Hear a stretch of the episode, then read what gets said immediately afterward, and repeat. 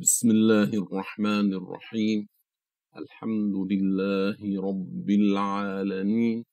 وصلى الله وسلم على رسول الله وعلى آله وصحبه ومن والاه. اللهم لا سهل إلا ما جعلته سهلا. وأنت تجعل الحزن إذا شئت سهلا. سبحانك لا علم لنا إلا ما علمتنا إنك أنت العليم الحكيم اللهم علمنا ما ينفعنا وانفعنا بما علمتنا وزدنا علما I start with the name of Allah, the creator of everything. I ask Allah to raise the rank of Prophet Muhammad sallallahu alayhi wasallam and to protect his Muslim followers from whatever he feared for them. All praise is due to Allah. This is lesson 18 in the glorious life of Muhammad sallallahu alaihi wasallam, the final prophet. We mentioned in our previous lessons that the Messenger of Allah sent letters, messages to various rulers of the area, including the king of Abyssinia, the vicegerent of Egypt, the emperor of Persia, Heraclius, the king of Byzantines, Romans, the governor of Bahrain, the governor of Yamama, the king of Damascus, and the two kings of Oman. Some of these rulers embraced Islam upon receiving the message, others did not embrace Islam but were polite. However, some others acted furiously concerning the message's contents. The Muslim army opened the eight fortresses of Khaybar. Jewish men were spared provided they worked in the land and half the product was given to the Muslims. A Jewish woman poisoned the meat for the Prophet, who miraculously survived the poison. Abu Hurairah embraced Islam. The Prophet married Safiya and Ramlah. The Muslims encountered the huge Roman army in Mu'tah, where three, three leaders were martyred in succession. Khalid ibn al-Walid, the sword of God, took over the command and saved the Muslim army from defeat. The authors, may Allah have mercy on them, said, chapter 27, opening of Mecca. So page 140. The opening of Mecca. After some time under the treaty, Quraysh violated one of the conditions of the Hudaybiyah treaty. They assisted the tribe of Bakr, which allied with them, against Khuza'ah, which allied with the Prophet sallallahu alaihi wasallam. Quraysh sent Abu Sufyan to Medina to renew the treaty of Hudaybiyah, but this did not take place. So Quraysh knew that they messed up and they tried to patch it up by sending Abu Sufyan as like a peace emissary, but Abu Sufyan was not received by Muslims in Medina. Abu Sufyan went to the home of his daughter, Umm Habiba, the wife of the Prophet. She did not receive him as he had expected and would not even let him sit on the bed of the Prophet sallallahu alaihi wasallam. Prophet Muhammad sallallahu alaihi wasallam prepared for jihad against the blasphemers of Mecca. He called on the Arabs around him to join.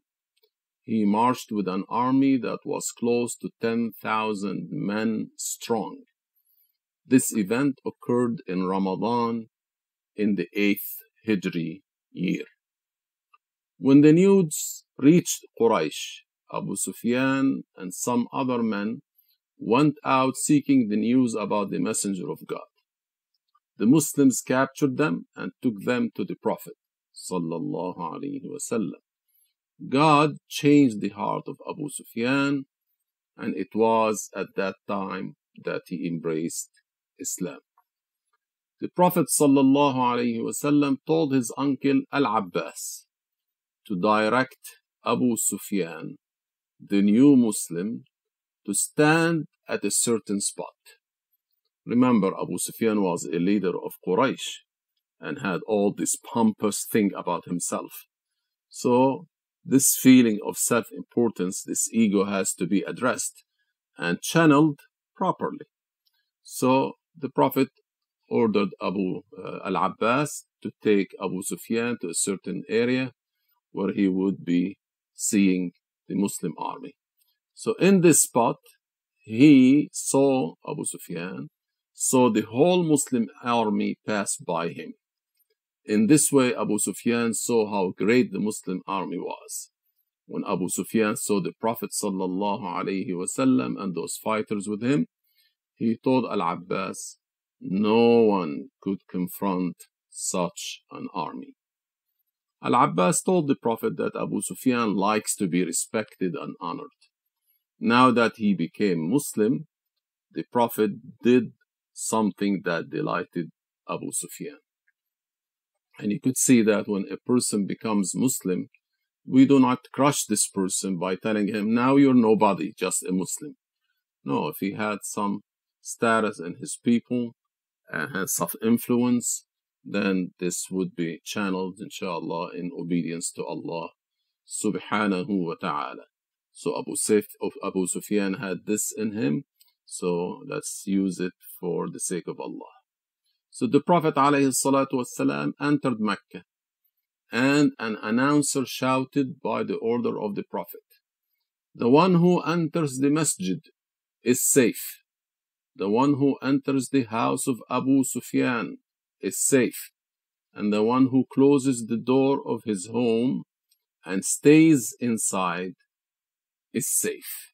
It's like curfew rules. So if no one goes out, then everybody is inside, everybody would be safe. The Prophet ﷺ had sent different companions to place banners at different points around Mecca. He sent Az-Zubayr, Az-Zubayr ibn al-Awwam to the north, Khalid ibn al-Walid to the south, and Sa'd ibn Ubadah, the leader of Al-Ansar, to the northeast of Mecca, radiyallahu anhum jami'an. The Prophet ﷺ ordered all of them not to start fighting, but only to fight in self-defense in self-defense if necessary. Some blasphemers did start fighting with Khalid, who fought back, killing 24 of them. The Prophet entered Mecca in the blessed month of Ramadan, eighth year of Hijrah, without fighting, wearing a black turban, imama sauda. The Prophet وسلم, who had previously been mocked in Mecca, was humble. He recited from the Quran while assuming this great victory of overtaking the city of his birth.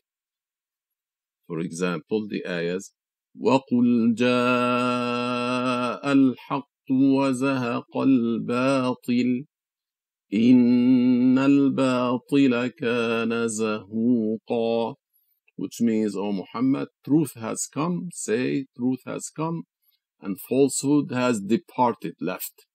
Indeed, is falsehood by nature bound to depart.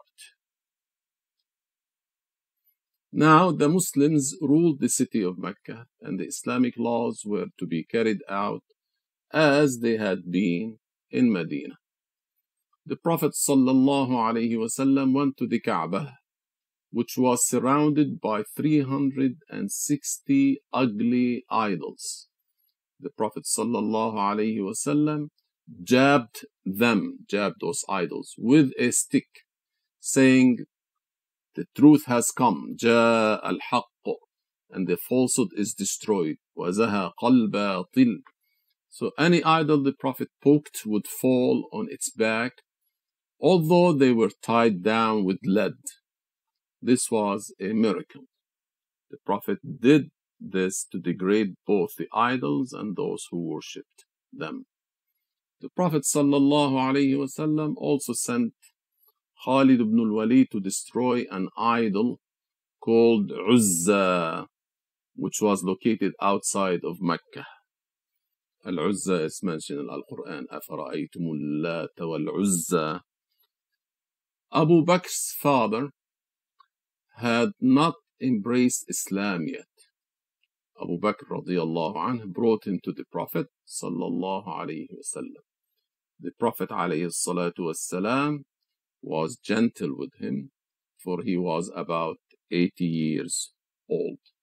He became Muslim at that time. Remember, this is eighth year of Hijrah.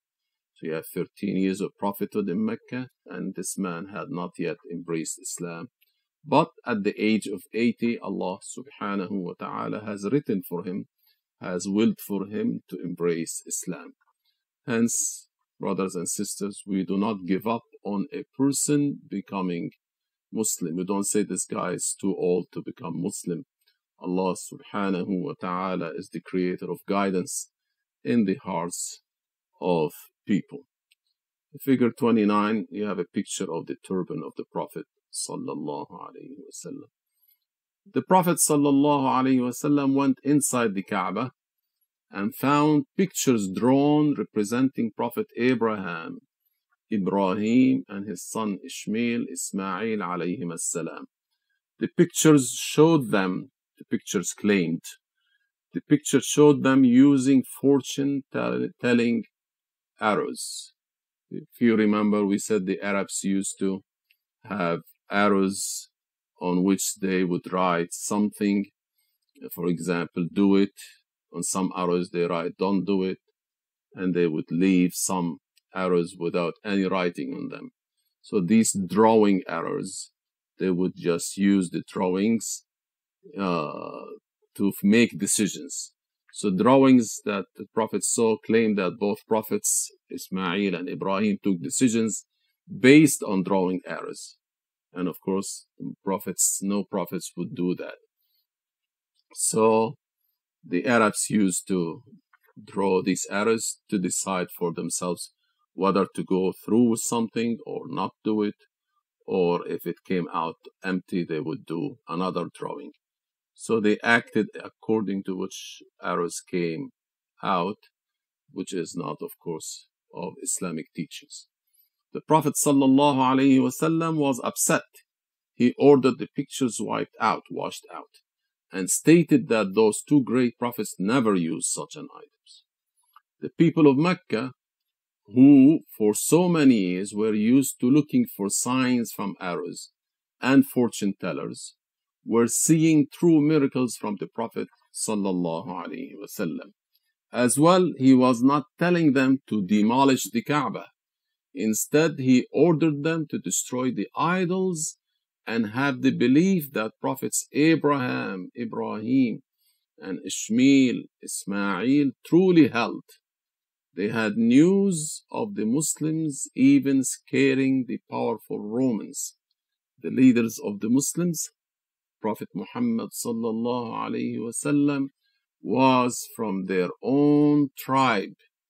All of these matters had an effect on the people of Mecca. So the Prophet is in control of Mecca and he's telling them what Ibrahim and Ismail is to believe. And now the powerful Romans are even scared of the Prophet wasallam, but those people of Mecca are proud that Muhammad is one of them. So all of that had some effect on them, on their psyche. So our Prophet ﷺ stood and addressed the people of Mecca. He said, O Quraysh, Ya Ma'ashara Quraysh, God has taken away from you the habit of bragging about your fathers. People just say, my father is and my father was, this is how they used to brag and, you know, feel honored. So the Prophet is saying that God has taken away from you the habit of bragging about your fathers. All people came from Adam, who was created from soil. So we all belong to Adam alayhi salatu wassalam. The Prophet sallallahu alayhi wasallam went on to recite verse 13 from the surah called Al-Hujurat. Allah revealed, يا أيها الناس إنا خلقناكم. إنا خلقناكم من ذكر وأنثى وجعلناكم وجعلناكم شعوبا وقبائل لتعارفوا. إن أكرمكم عند الله أتقاكم إن الله عليم خبير This ayah means, O people, we, referring to God, created you from a man and a woman, Adam and Eve. And we, God, made you peoples and tribes, so you get to know each other. The best among you to Allah is the one who is most pious. Certainly, Allah is all knowing. Our Prophet said, O Quraysh, people of Mecca, what do you think I'm going to do to you? ما تظنون أني فاعل بكم They said, we expect good from you. أخ كريم وابن أخ كريم. He said, you are a good brother and cousin. Our Prophet sallallahu alaihi wasallam said, go, you are free. He said, اذهبوا فأنتم الطلقاء. He said, لا تثريب عليكم, no blame upon you. Go, you are free. The people of Mecca proceeded to come to the Prophet and some of his companions.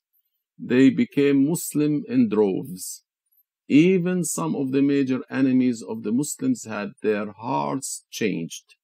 And the Prophet wasallam did not punish them for their past abuse. Some of these were Hind, the wife of Abu Sufyan, who had chewed on the liver of our Prophet's uncle Hamza, and also the killer of Hamza Wahshi, the one who threw the spear at Hamza, this slave Wahshi, he became Muslim also. Seeing the Prophet in the city of his birth, some of the Ansar were concerned that the Prophet ﷺ would like to stay in Mecca and not live in Medina anymore. So these Ansar are worried for their own sake. They want the company of the Prophet ﷺ in their city. They had enjoyed that company. So they're worried about losing it that the Prophet now came back to his birth city so they were worried about it and speaking among themselves about it. The Prophet knew of their concern and assured them that he planned to live in Medina until his death. Consequently, this was the opening of Mecca. This is that's called Fathu Mecca. Uh, and إذا جاء نصر الله والفتح and so on the people of Mecca became Muslim without a fight. After this, immigrating to Medina was no longer an obligation on the Muslims. Remember, at one point in time, the Prophet ordered the Muslims to immigrate to Medina. Now, after opening Mecca, the Prophet said, لا هجرة بعد الفتح ولكن جهاد ونية he said there is no hijrah after the opening of Mecca. That is an obligation upon the Muslim to perform. However, there's still jihad going on until the day of judgment. The authors, may Allah have mercy on them, said, chapter 28, events at Hunayn.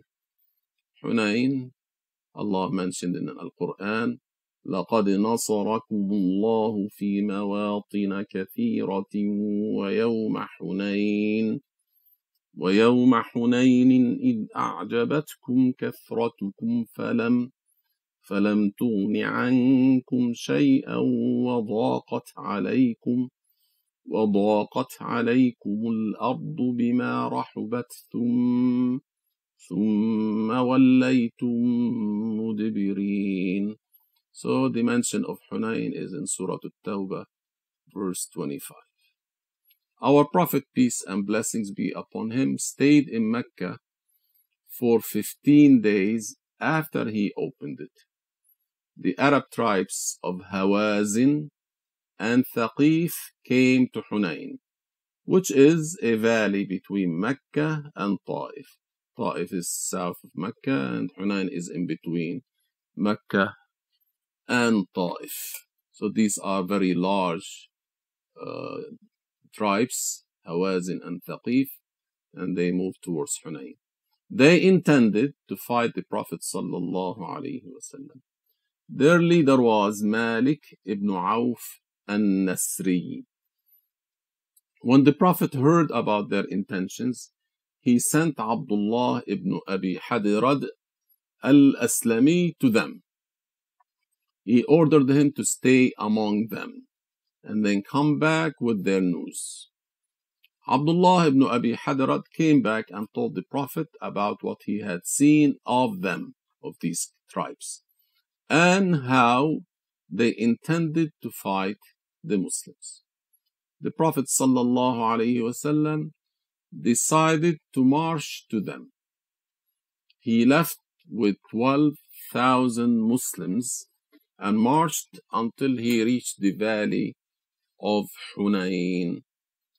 After the opening of Mecca, the large increase in the army of the Muslims was noticeable. 10,000 marched with the Prophet from Medina.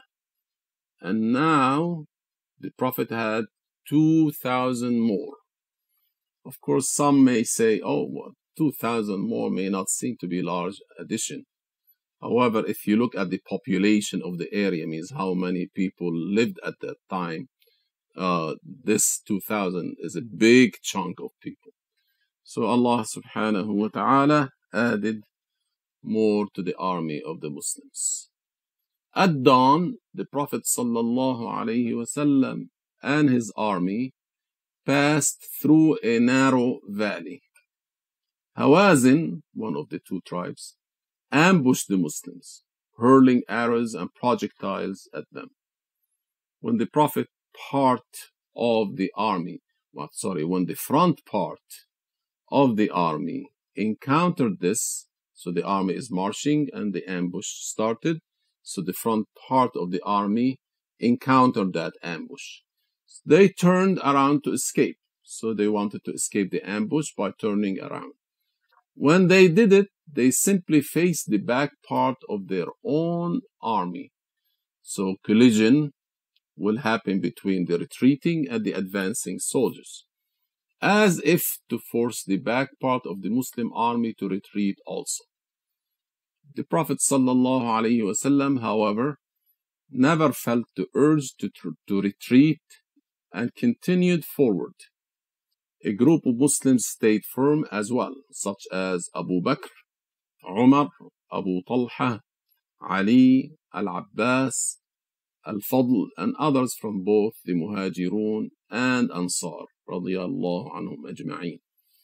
Abu Sufyan ibn al-Harith, a paternal cousin, cousin of the Prophet, was holding the reins of the Prophet's mule. So this is Abu Sufyan, is different from Abu Sufyan ibn Harb, the husband of Hind. This is a paternal cousin of the Prophet, different Abu Sufyan. So he was holding the reins of the Prophet's mule. Our Prophet sallallahu alaihi wasallam could have ridden, could have ridden a fine horse, but on purpose he rode his slower mule as a sign of his bravery and reliance on God.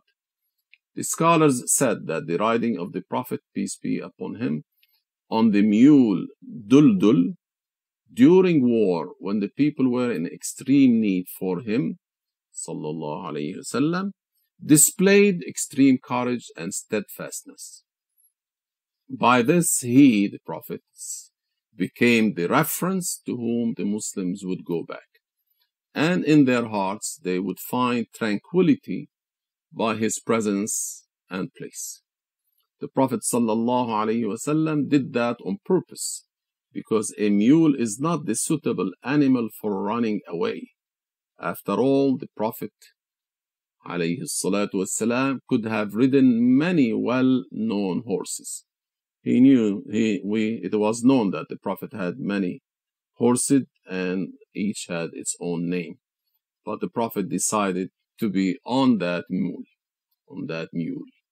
Prophet Muhammad sallallahu alayhi wasallam ordered his uncle Al-Abbas, whose voice was loud, to say, O supporters, O immigrants, O Khazraj, when they heard his voice, they replied, Labbaik, Labbaik, means we obey you, we obey you. We see, we say those sentences in Hajj, Labbaik Allahumma Labbaik, which means here we come to obey you, O Allah.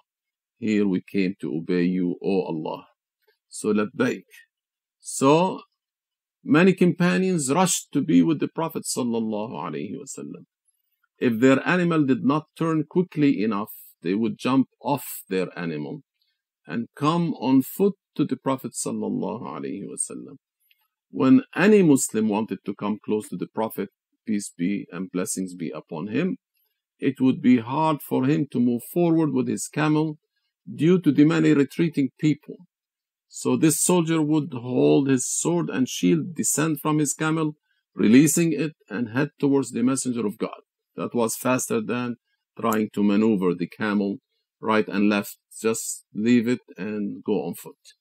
By that time, the Prophet ﷺ had close to 100 men around him who fought off Hawazin by striking at them. Remember, the whole army is 12,000. So it's around 100 person around the Prophet ﷺ still fighting off Hawazin. The battle intensified A good deal of stabbing and sword fighting took place. The messenger of God, peace and blessings be upon him, started saying, أنا النبي لا كذب أنا ابن عبد المطلب It means I'm the prophet without a doubt. I'm the grandson of Abdul Muttalib. So he's identifying himself, which makes him a target to the enemy. So no one among the people displayed more strength than the Prophet sallallahu alaihi wasallam. He showed the ultimate courage, steadfastness, and patience. God put fear in the hearts of Hawazin when they finally reached the messenger of God sallallahu alaihi wasallam. When they came face to face with him, he shouted at them once threw pebbles at their faces, and said, Hamim. They will not be victorious. No eye of theirs was safe from what he threw at them. They could not see and they were defeated. About this incident, God revealed in Surah Al-Anfal, ayah 17, وما رميت إذ رميت ولكن الله رمى This ayah means it was not you, means O Muhammad. It was not you who created your throwing of the pebbles. God is the one who created it. Allah is the one who created the throwing. Muhammad did the physical throwing, but the creating of the throwing itself was done by Allah subhanahu wa ta'ala, the creator of man and his actions. Many spoils were collected from the Battle of Hunayn, including 6,000 women and children, 24,000 camels, 40,000 sheep, and 4,000 ounces of silver. The Prophet ﷺ, in his wisdom, did not distribute the spoils immediately.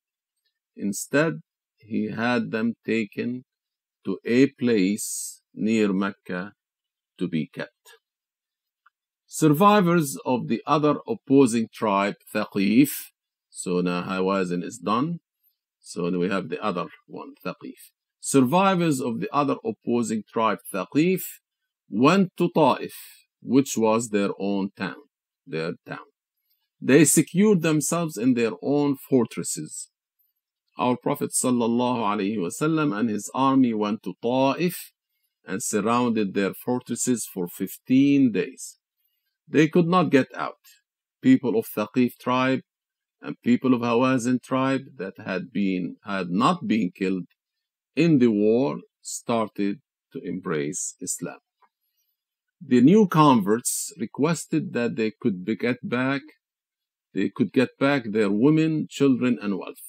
So they want their property and their women and children back to themselves. They became Muslim. However, they had been the ones to wage war on the Muslims. So it's not that fast.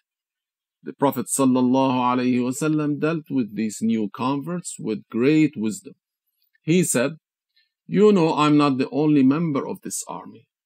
The fighters have rights, and I'm not the only one to implore.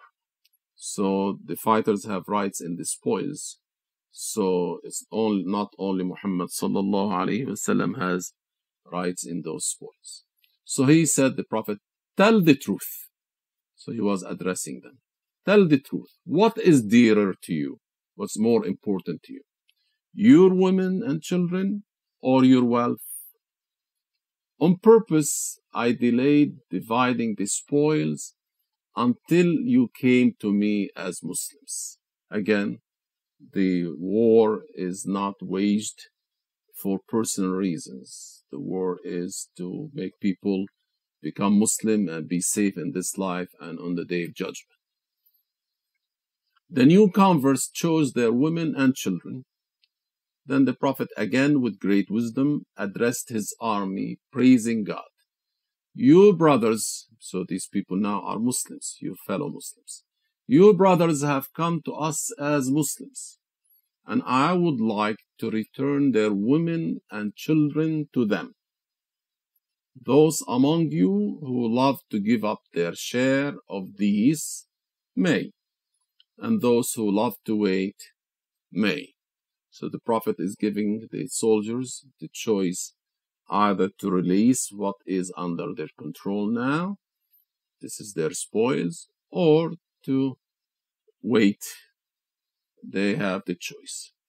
When our Prophet ﷺ did not hear everyone say that they give up their share, he waited until their commanders came to him and told him that everyone would like to give up his share of the women and children. Make sure that everybody did it voluntarily. Hence, those new converts from the tribes of Hawazin and Thaqif were reunited with their women and children.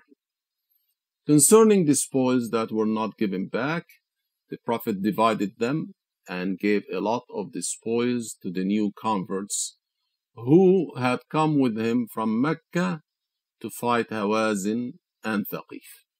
The Prophet ﷺ did not give spoils to the Ansar, although they too fought in the battle. Some of the Ansar began to talk about this. They wondered about the reason that we, you know, participated in the battle, so we did not get any share of the spoils. So they were wondering about it. The Prophet ﷺ explained that he gave the spoils to those new Muslims to help them stay firm on Islam. Whereas he was confident that the Ansar were already firmly devoted to Islam. Our Prophet ﷺ said, Do you not accept that they, means those people, get these animals and that you get the profit in your own city. You have a trade here. Do you not accept that they get these animals that and that you, Ansar, get the profit in your own city? I swear by the one who controls my soul, had I not made hijrah, immigration, I would have considered myself from among the Ansar. O God, have mercy upon the Ansar, their children, and their grandchildren. The Prophet said, ألا ترضون يا معشر الأنصار أن يذهب, أن يذهب الناس بالشاة والبعير وترجعوا برسول الله إلى رحالكم فوالذي نفس محمد بيده لولا الهجرة لكنت امرأ من الأنصار. ولو سلك الناس شعبا وسلكت الأنصار شعبا لسلكت شعب الأنصار. اللهم ارحم الأنصار وأبناء الأنصار وأبناء أبناء الأنصار. When this happened, the Ansar wept until their beards were saturated with tears and said, We accept the Prophet. We accept that the Prophet is our share to take back with us to our homes. The authors, may Allah have mercy on them, said, chapter 29, events before Tabuk. Our Prophet sallallahu wasallam went back to Mecca and performed Umrah. He appointed a governor over Mecca and then he returned to Medina a little before the end of the eighth Hijri year. In Medina, a joyous event happened for our Prophet sallallahu alaihi wasallam at the end of the eighth Hijri year. A son of his, whom he named Ibrahim, was born. Ibrahim was the only child of our Prophet sallallahu alaihi wasallam after his children with Lady Khadija radiallahu anha. This son was not from any of his nine wives. Instead, Ibrahim's mother was a slave woman of the Prophet named Maria or Maria. When the ruler of Egypt sent her as a gift to the Prophet, Maria was not a Muslim. She then became the slave of our Prophet. After she became Muslim, the Prophet ﷺ had intercourse with her that resulted in engendering Ibrahim. She, radiallahu anha, Maria al-Qubtiyya, she died in the year 16 Hijri. So she outlived the Prophet sallallahu alayhi wasallam. In Islam, the female slave of a Muslim man is like his wife in some ways. An example is that they can have children together. Remember Prophet Ibrahim alayhi salam and Hajar, who was a slave. They had intercourse, and then as a result, Prophet Ismail came out. So that's an example of how a man would have relations with his own female slave. In Islam, there are differences between Muslim slaves and free Muslims in some of the obligations.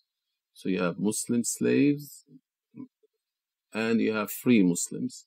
So there are obligations which both kinds of Muslims do, but then there are some differences in some obligations. For example, slaves are not obligated to perform Hajj, although the slaves does not have the slave does not have some obligations that the free person has. One may obtain a high status religiously. It means being a Muslim slave does not preclude, does not prevent this Muslim slave from attaining piety, from attaining religious knowledge, from having high status religiously. This does not prevent him from having such status. Many, many of the Muslim scholars were slaves that were set free. Now, the author said the slave is treated in a good way. The Muslim who owns a slave provides suitable shelter for the slave. He is urged to clothe him as he clothes himself, and to provide him with the food he himself eats. He is not to overburden him with work and he is encouraged to help him carry out, help the slave with the work. The Prophet والسلام, said in the hadith narrated by Al-Imam Al-Bukhari, إن إخوانكم خولكم جعلهم الله تحت أيديكم So these slaves are your fellow Muslims and Allah made them under your control. فمن, فمن كان أخوه تحت يده فليطعمه مما يأكل. So when one of your brothers is under your hand, so let him feed him from whatever he eats.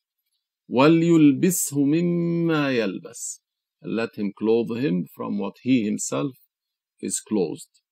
وَلَا تُكَلِّفُوهُم مَّا يَغْلِبُهُمْ And do not assign them with tasks that overburden them. فَإِن كَلَّفْتُمُوهُم مَّا يَغْلِبُهُمْ فَأَعِينُوهُم If the task, if you assign to them a task that is overwhelming, then you are encouraged to help them. So this is the way the Prophet والسلام, ordered the Muslims to, to treat their slaves. And it mentioned that sometimes a master and a slave would be walking in the marketplace and people would not differentiate between the master and the slave because they are walking together and clothed of the same type and so on. أحلى الإسلام Ibrahim, the son of Prophet Muhammad sallallahu alayhi wasallam, died in the year 10 Hijri. He was the last of his three sons to die. If you remember, he had Al-Qasim and Abdullah Al-Tayyib or Al-Tahir. And so this is now Ibrahim. So all the three sons died. His daughters, we know that they grew up and got married. Some had children.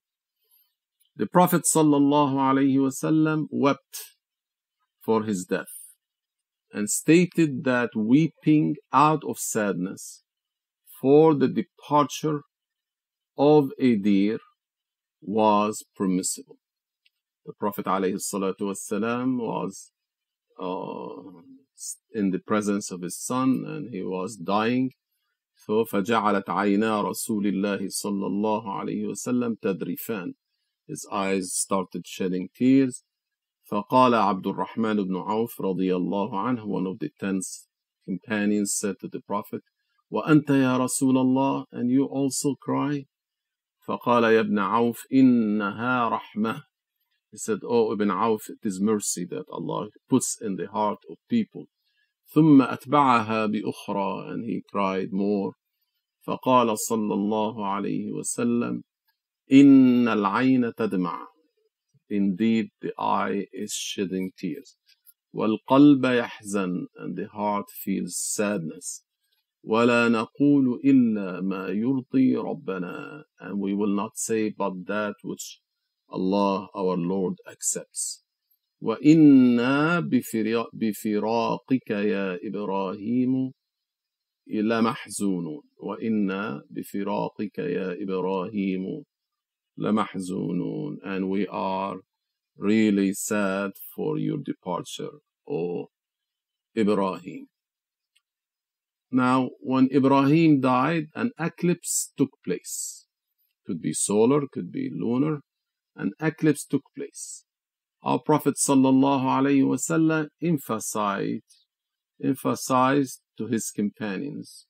So some people said, oh, the sun has eclipsed upon the death of Ibrahim. So some people started saying that. So that's the reason why the eclipse happened because Ibrahim died. Our Prophet ﷺ emphasized to his companions that the eclipse was not due to Ibrahim's death. He said, إن الشمس والقمر لا ينكسفان لموت أحد ولا لحياته فإذا رأيتم فصلوا وادعوا الله So the sun and the moon do not eclipse for the death or the birth of anyone. if you this happens, if you see the eclipse happen, then resort to as-salah and make dua, ask Allah for things. So the Prophet is saying, this is just one of God's creation. Our Prophet emphasized to his companions that the eclipse was not due to Ibrahim's death, it was just one of God's creation. والله سبحانه وتعالى أعلم لا إله إلا الله. اللهم صل على سيدنا محمد وعلى آله وصحبه وسلم.